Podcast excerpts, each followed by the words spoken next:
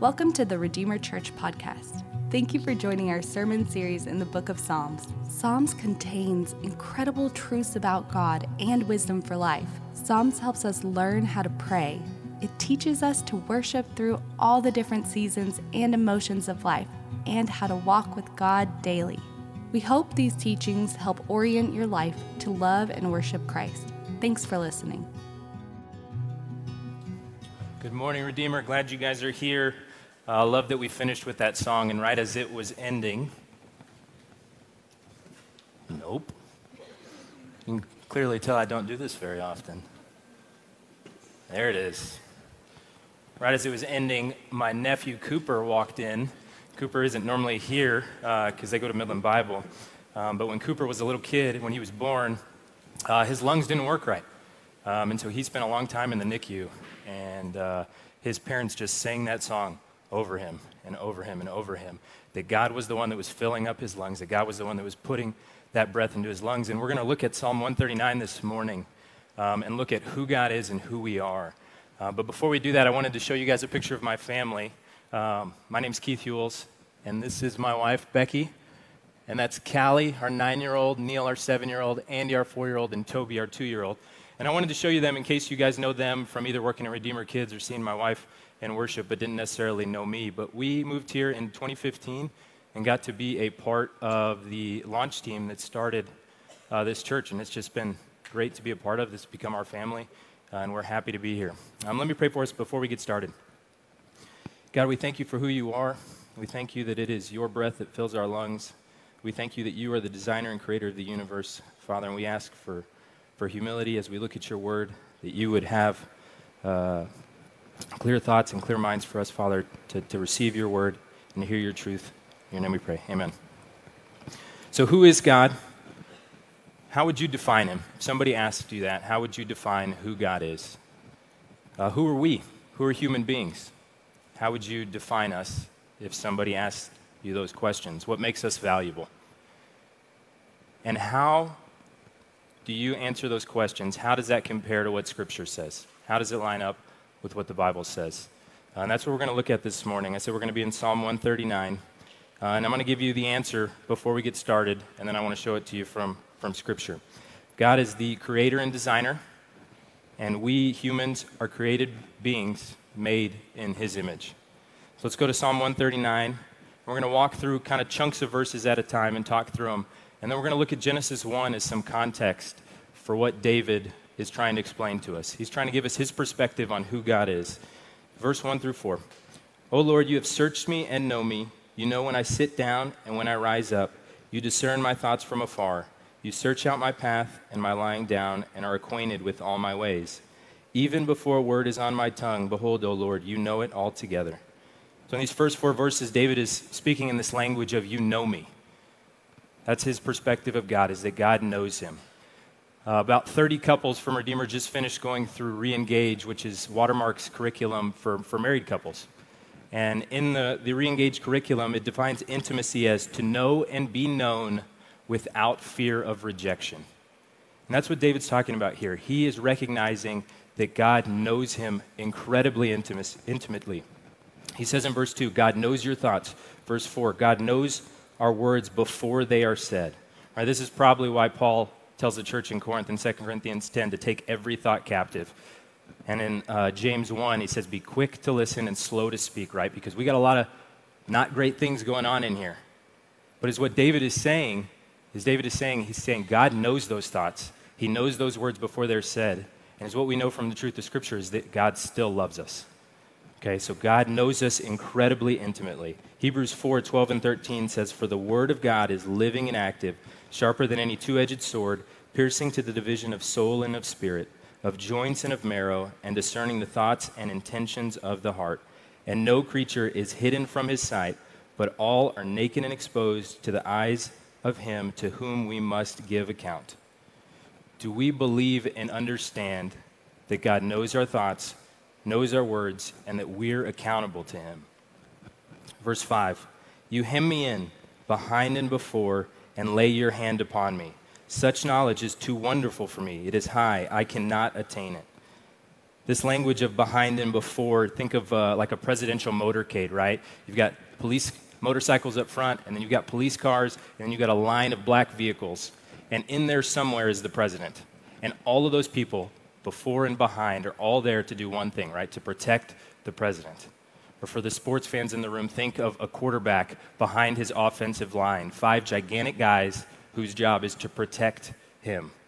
And for you Texas Tech fans, don't think about Patrick Mahomes running for his life. Think of Tom Brady or Peyton Manning, two slow guys who just get to stand back there and watch an attack, right? That's this language, behind and before. In Second Kings six, we get the account of Syria and the nation of Israel are in conflict. And the prophet Elisha is encouraging the people of Israel and saying, God is on our side. God is for us. He will protect us. He will guide us. He has called us to this. And the men do not understand what Elisha is trying to tell them. So here's what Elisha says to them in Second Kings six, sixteen and seventeen. It says, do not be afraid, for those who are with us are more than those who are with them. Then Elisha prayed and said, O Lord, please open his eyes that he may see. So the Lord opened the eyes of the young man, and he saw, and behold, the mountain was full of horses and chariots of fire all around Elisha. This is where the language uh, for Chris Tomlin's song, God of Angel Armies, comes from, right? It says, I know who goes before me, I know who stands behind. The God of Angel Armies is always by my side. Do we view God that way? Do we view God as the commander of an army of angels? Do we view him with that power and that reverence? Verses seven, seven through ten. Where shall I go from your spirit? Or where shall I flee from your presence? If I ascend to heaven, you are there. If I make my bed in Sheol, you are there. If I take the wings of the morning and dwell in the uttermost parts of the sea, even there your hand shall lead me, and your right hand shall hold me. David's asking, where can I go? Where can I flee from God? Right? And he uses this example of the sea. If I dwell in the uttermost parts of the sea. And in David's world, they didn't know much as much about the earth as we do. So the sea to them was a much smaller thing. It's, their world revolved around the Mediterranean Sea and kind of the seas that were there in Israel. Right? For us, we, we have a much bigger picture of what the world is, right? So seventy-one percent of the Earth's surface is water. The average depth of the ocean is two point three miles. Challenger Deep is kind of the deepest known portion of the ocean, and it's six point eight miles deep. So the summit of Everest is five and a half miles high. So five and a half miles high, six point eight miles deep. And is what David is saying is that even if we went to the uttermost parts of the sea, and even in his understanding of what that was, if we take that to our understanding, we know that God is moving on the other side of the planet. We know that we can't just cross the sea, right? We can't go from uh, South America to Senegal in East Africa, sixteen hundred miles. We know that God is still going to be there. That's what Scripture is trying to tell us here, right? Jonah, Jonah's view of God was pretty small. God called Jonah to go to Nineveh to pre- preach a message of repentance, and Jonah was like, I'll just get on this boat, and I'll go over there, and God will leave me alone, right? But we, we know what happens, right? We know that God sends a storm, Jonah ends up in the water, God sends a fish, and where does Jonah end up? Exactly where God wanted him to go in the beginning. So what David is telling us here is that God is inescapable. In, in Romans eight, Paul uses the language of nothing can separate us from the love of God, right? Nor height, nor depth, no powers, no principalities, nothing. Verse eleven and twelve. If I say, surely the darkness shall cover me, and the light be night around me, even the darkness is not dark to you. The night is bright as the day, for darkness is as light with you. What's the darkest place you've ever been? Right? Sometimes we think it's our closet. We walk in there, our eyes don't adjust, and we're like, ah, oh, this is it's dark in here. Maybe you've gone uh, camping in Big Bend area or out in Colorado, and you just get to sit there at night and just see the expanse of the sky. But that's not actually dark, right? Our eyes start to adjust to that. There are some places that are that are completely dark. When I was in high school, my family went to Ecuador to visit my sister, who was doing a summer internship in college, and we spent most of the time in Quito in the capital, but then we got to go kind of the east of the country towards the headwaters of the Amazon area. We did a bunch of hiking, we got to do some rafting. And one of the hikes that we went on uh, was kind of a hike slash swim uh, through some caves. And so we had hard hats on with a little light on them. And so you'd hike for a while, and then you'd swim across a little channel of river in these caves, and then you'd hike some more. And at one point, we got deep enough in there where our guide told us, okay, we're going to turn off our lights. It's going to be really dark, but don't freak out and stay exactly where you are. Like, okay, got it. Turn off our lights. And he goes, now try to find your hand. Couldn't see it. Couldn't see a thing. We were deep enough in there to where there was no natural light, and we had turned off our artificial light, right, to be able to see anything. You wait for a minute, no eye adjustment. And what David is saying here is that this doesn't even apply to God. Surely the darkness shall cover me, and the light be night around me. Even the darkness is not dark to you. The night is as bright as the day, for darkness is as light with you. Verse, verses one through twelve of Psalm thirty-nine, David's given us his perspective on who God is. And the two overarching themes of how he defines God to us is that God intimately knows us and that he is inescapable. We're going to look at portions of Genesis uh, chapter one today to look at the creation account. And the importance is not the process of creation, um, but the origin of it. We don't know the specifics of how it happened other than the Bible tells us that God did it and he spoke and it came to be. Uh, we don't necessarily know why from the Genesis one account. We know from other portions in Scripture, uh, First John four tells us that God is love, and love is best expressed towards something. Uh, and we know from other portions, like the one that David read in our, in our uh, call to worship, right, that creation points to the glory of God. Here's what Acts seventeen, twenty-six through thirty-one says. And he made from one man every nation of mankind to live on all the face of the earth, having determined allotted periods and the boundaries of their dwelling place, that they should seek God and perhaps feel their way toward him and find him. Yet he is actually not far from each one of us. For in him we live and move and have our being, as even some of our own poets have said, for we are indeed his offspring. Being then God's offspring, we ought not to think that the divine being is like gold or silver or stone, an image formed by the art and imagination of man. So who is God? Genesis one tells us that God is the creator and designer. If we were a young Jewish boy being taught by a rabbi, uh, a lesson that he might do with us is he might ask us to, to quote what we knew of the Torah, which is the first five books of the Old Testament, Genesis, Exodus, Leviticus, Numbers, Deuteronomy. And is what he would say is he'd say, start in Genesis. And so we would go, in the beginning, God, and go, stop. Again. In the beginning, God, stop. Again. In the beginning, God, stop. And the rabbi would do that as long as he thought it took us to grasp the concept. There's four words, and what's the concept? In the beginning, God. That's it. Right? We know the rest of verse one of Genesis one, in the beginning, God created the heavens and the earth. And the created the heavens and the earth does not matter if we don't know that God did it in the beginning. It wasn't us. It wasn't you. It wasn't some cosmic event. It was God in the beginning. This is an example of if, uh, if you get the first thing wrong, you're going to get a bunch of other things wrong. And I was trying to think of examples kind of in our world of what that would look like. And Becky goes, oh, this is like music. If you start in the wrong key, everything else is wrong. And you music people are probably like, yeah, that's right. I'm not a music person. So I'm like, I, I'm going to have to take your word for it. Uh, I was in a meeting this week at work, and Nick uh, Shavinsky, is Nick here? Maybe second service. I get to call him out in the second service too. Nick her blah, blah, blah, if you guys follow him on Instagram. Um, he said, he said, you know, when I was in college one time, I, I was taking this math test, and I got the third question wrong. And you had to use the answer of the third question in the fourth question, and the answer of the fourth question in the fifth question. So even though I did the math problems right in four, five, six, and on, I failed because I got the third one wrong. And so that's that's what we're talking about here. In the beginning, God. So we have to start with that as our framework for what creation is. John, in the Gospel of John, he starts out with Jesus in the beginning. And this is what he says, John one, one through five. In the beginning was the Word, and the Word was with God, and the Word was God. He was in the beginning with God. All things were made through him, and without him was not anything made that was made. In him was life, and the life was the light of men. The light shines in the darkness, and the darkness has not overcome it. Later in Colossians, the Apostle Paul, he's, he's explaining to the church there that Jesus is the head of the church. That's who they look to for authority. And the, the way he backs up Jesus' authority is he points to who Jesus is as the creator and sustainer of the world. Here's what he says in Colossians one, fifteen through seventeen. He, being Jesus, is the image of the invisible God, the firstborn of all creation. For by him all things were created, in heaven and on earth, visible and invisible, whether thrones or dominions or rulers or authorities. All things were created through him and for him, and he is before all things, and in him all things hold together.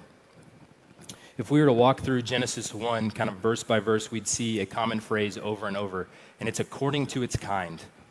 Uh, this, this refers to plants and animals, and it says that plants according to its kind, seed-bearing fruits according to its kind, animals that walk on the earth according to its kind, animals that fill the air according to its kind. And this is the same language that God uses in Genesis six when he told Noah to bring two of each animal to the ark, male and female, right, for repopulating the earth. And we're getting a little ahead of ourselves, but at the end of Genesis one, when referring to us, when referring to humans, it says he made them male and female. And so this is God's ordered design for the continuation of creation.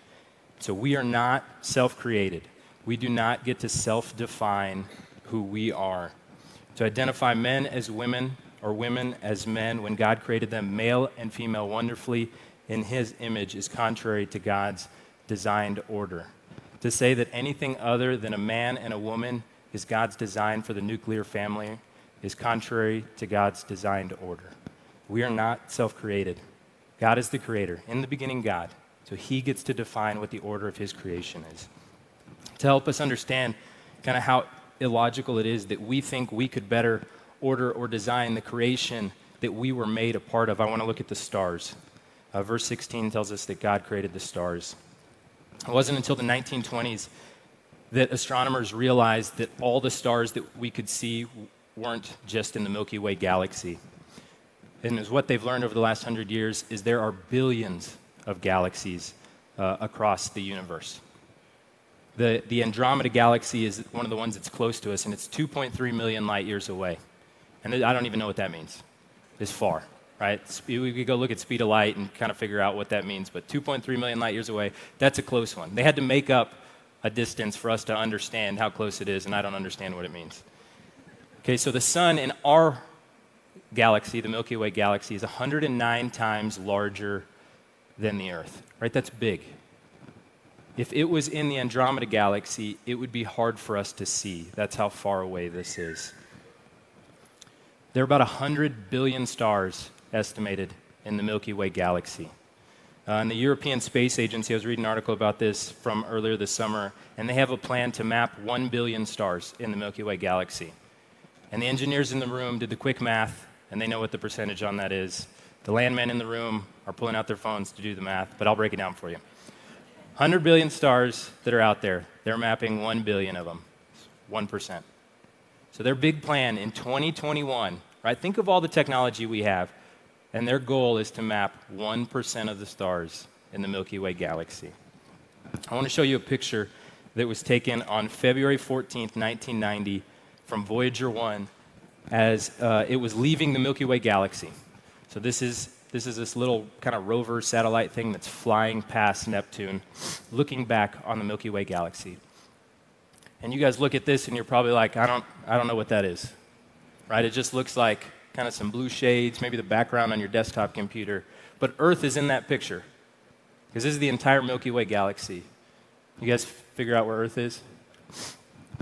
It's that little blue dot, that little blue dot that just happens to be in kind of a ray of light to where it's visible. And this image is called the pale blue dot. It took two and a half months for the data to come back to Earth from the device that took this picture and a series of pictures to get it back to us. And so that's us. That's Earth in the Milky Way galaxy that is one of billions of galaxies in the universe that God created. And we are one of seven point nine billion people currently on the earth. Estimated world history is eighty to one hundred billion people have lived. You should feel pretty small right now because you sitting in that chair taking up like, you know, two or three square feet, and you are one of eight billion people on the planet, one of one hundred billion people who have ever lived.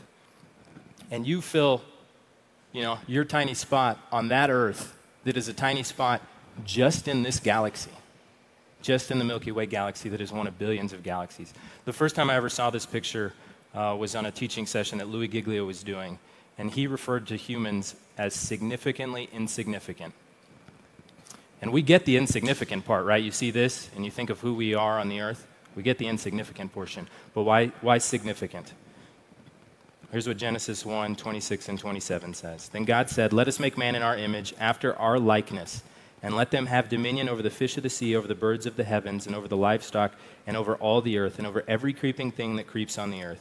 So God created man in his own image. In the image of God, he created him. Male and female, he created them. Human beings alone are created in the image of God. Of all creation, we are the only ones that reflect his image in that way. And as a result, he gave us dominion over all the rest of it.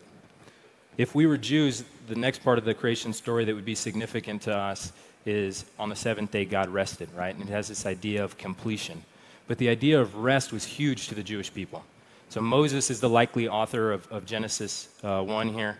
And Moses is the one who led the Jews, the Israelites, out of Egypt. And they had been there as slaves for four hundred years. four hundred years, that's longer than the history of the United States. And that was their entire period, four hundred years of slavery for them.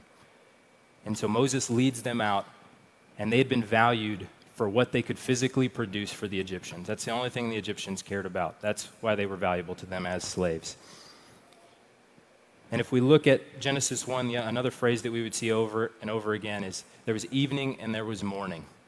And this is this idea that their day starts in the evening and then continues through to the next part. And so it starts with this period of rest. And so for the Jews, they their day started with rest and not with activity.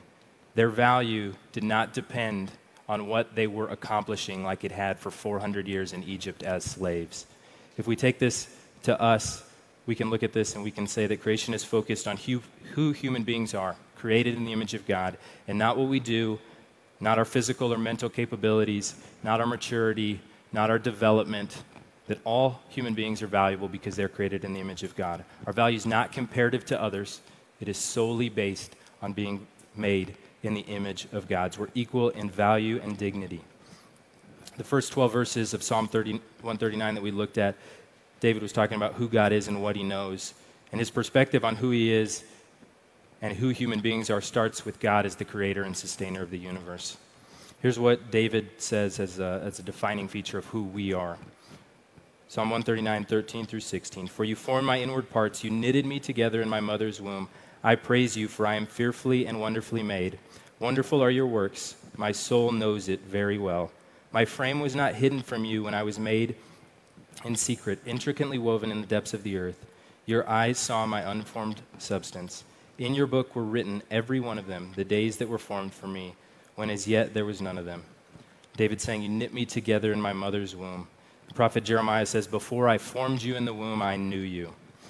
And although conception as a scientific definition is not defined in the Bible, embryology, science today, supports a biblical view of what conception is. I want to read you from an embryology textbook. Uh, it's called The Developing Human Clinically Oriented Embryology. So you guys can go look that up and read it later if you're looking for some good reading. Here's what it says. It says, human development begins at fertilization, when a male gamete or sperm unites with a female gamete or ovum to form a single cell zygote. This highly specialized totipotent cell marked the beginning of each of us as a unique individual. And just as a side note, parents in the room, you should be the one that explains this to your kid. Don't wait till they go to school and they come back from school and they're like, Mom, guess what Billy said? You should be the one that explains this to your kids. I want to show you some pictures of, of one of my kids. Yeah, and you guys saw at the beginning, I've got four kids. Anybody know which one of my four kids this is? There's another slide. Go to the next one. These are early on. These are like ten and fifteen weeks. There, this, this one's a little more clear, right? You can start to see their head. This is Toby. This is my two-and-a-half-year-old. But all four of my kids look just like that. And every single one of us look just like this. All of the eight billion people on the earth look just like this. All of the eighty to one hundred billion people who have lived in the history of the world have looked like this. I want to read you a little bit more from uh, experts on embryology talking about embryo research. Here's what they say. The embryo is human. It will not articulate itself into some other kind of animal. Any being that is human is a human being. If it is objected that at five days or fifteen days, the embryo does not look like a human being, it must be pointed out that this is precisely what a human being looks like and what each of us look like at five or fifteen days of development. Abortion, regardless of when it occurs or for what reason, is the killing of a human being. A preborn child made in the image of God whose value is not defined by what they can or can't do or in what state of maturity or development they're currently in. David says that we're fearfully and wonderfully made, intricately woven. Jesus says in Matthew ten that the hairs on your head are numbered. You are not an accident. You are incredibly valuable, and your body is unbelievably complex. You may not think that your body is amazing, but is incredibly complex. If we looked at science some more, we would learn very quickly on, right, when that sperm and ovum developed into that single-cell zygote, that it immediately started multiplying and turning into those pictures that we saw. And in each of those cells, it carried D N A. And I tried to look up the complexities of D N A to be able to explain it and how complex it was, but it's really complex. Um, and so I'm just going to tell you one, one thing about D N A. If you could type sixty words per minute, eight hours a day, it would take approximately fifty years to type the human genome. That's that code that makes up your D N A, that makes you different from every single person that's in this room and every single person that's ever lived. Take fifty years to type that. The human brain is incredibly complex. There are as many neurons in your brain as there are in the Milky Way galaxy. You guys remember how many are in the Milky Way galaxy? Something like one hundred billion. That's how many neurons are in your brain. And they're connected by about one hundred trillion synapses. That's the connections that are firing back and forth to make us work. Christopher Koch is a P H D and chief scientist and president of the Allen Institute for Brain Science. So the only thing this guy does is study the brain. And he was asked at a forum one time how close we are to understanding the human brain. And this was his answer. We don't even understand the brain of a lab roundworm. And for some context, the lab roundworm has three hundred two neurons and seven thousand connections. That's compared to our one hundred billion neurons and one hundred trillion synapses. Scientists haven't even identified all the different types of neurons that are in the brain. The human eye. The human eye can, has the muscles that are the fastest reacting muscles in the body. There are forty separate components to your eye. A retina contains two hundred fifty-six unique characteristics. Your thumbprint has about forty, which is why in James Bond movies and Mission Impossible and Jason Bourne movies, they use retinal scanners. Does anybody use a retinal scanner in real life? No. But the reason they do it in the movie is to show that the retina is way more complex than the fingerprint. The human eye can tell five hundred different shades of gray. five hundred. Here's what Charles Darwin said about the eye. To suppose that the eye, with all its inimitable contrivances for adjusting the focus to different distances, for admitting different amounts of lights, and for the correction of spherical and chromatic aberration, could have been formed by natural selection seems, I freely confess, absurd in the highest degree. That's the guy who started the theory of evolution. Sin has a way of puffing us up and shrinking God. The temptation from Satan in the garden to Adam and Eve was, do this and you will be like God. So either in defiance of God with pride or circumstances beating us down, sometimes we forget who God is and who we are and think that we get to define what his created order should be. If we look at the story of Job, this is where I want to finish our time this morning. The story of Job is one of life's circumstances beating somebody down and him forgetting who God is. And as what happens here is God allows Satan to take almost everything away from Job.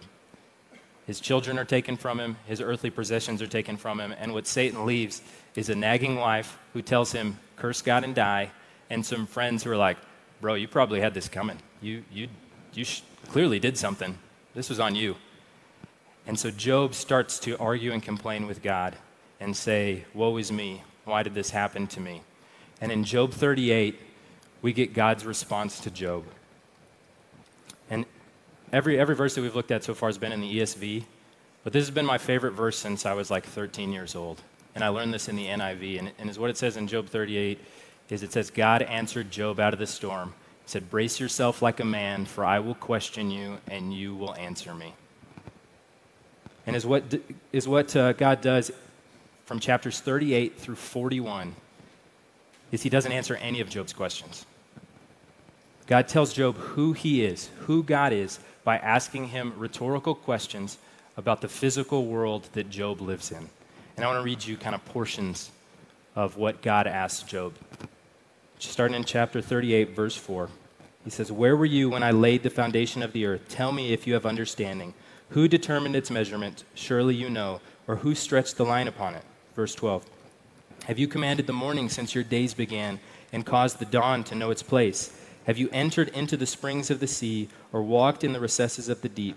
Have the gates of death been revealed to you? Or have you seen the gates of deep darkness? Have you comprehended the expanse of the earth? Declare if you know all this. Where is the way to the dwelling of light, and where is the place of darkness? That you may take it to its territory, and that you may discern the path to its home. For you know, for you were born then, and the number of your days is great. Right? This is that's God mocking Job. Right? You're really old. You you probably already know this, but he keeps going. Verse twenty-two. Have you entered the storehouses of the snow, or have you seen the storehouses of the hail, which I have reserved for the time of trouble, for the day of battle and war? What is the way to the place where the light is distributed and where the east wind is scattered upon the earth? Verse thirty-one. Can you bind the chains of the Pleiades or loose the cords of Orion? Right? These are these are um, these are stars in the sky that he's talking about. Can you lead forth the Mazaroth in their season, or can you guide the bear with its children? Do you know the ordinances of the heavens? Can you establish their rule of the earth?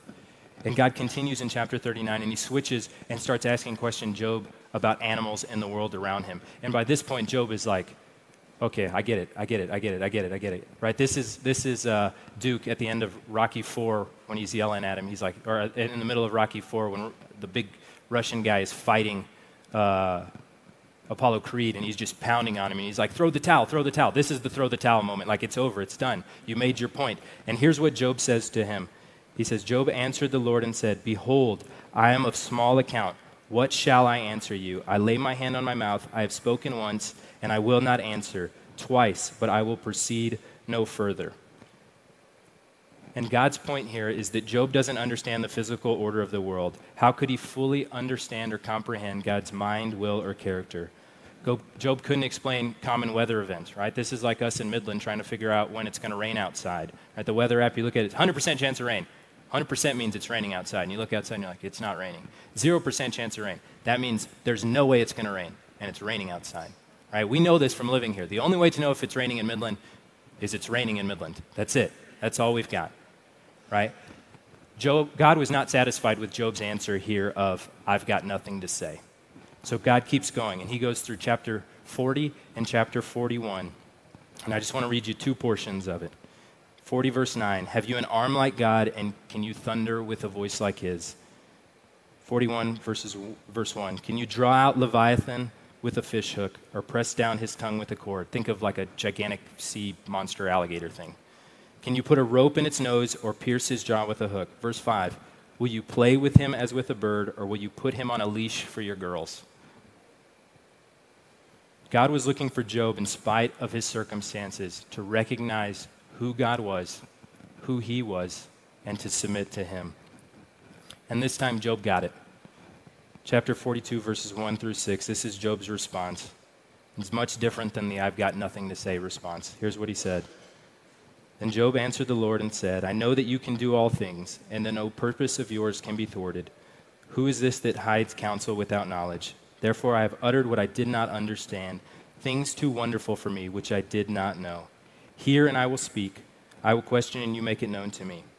I had heard of you by the hearing of the ear, but now my eyes see you. Therefore I despise myself and repent in dust and ashes. So who are we? Who are we as human beings?